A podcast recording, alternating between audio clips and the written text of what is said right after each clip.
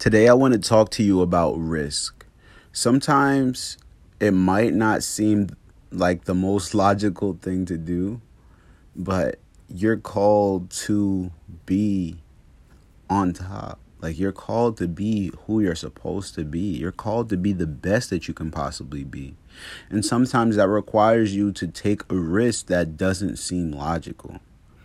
So I just wanted to bless you all today and let you know that if you take that risk, and even if you fail, you can't be on your deathbed and say, you know what, what if I took that risk? All right. And that's all I wanted to tell you today. So I'll see you at the top because the bottom is too crowded.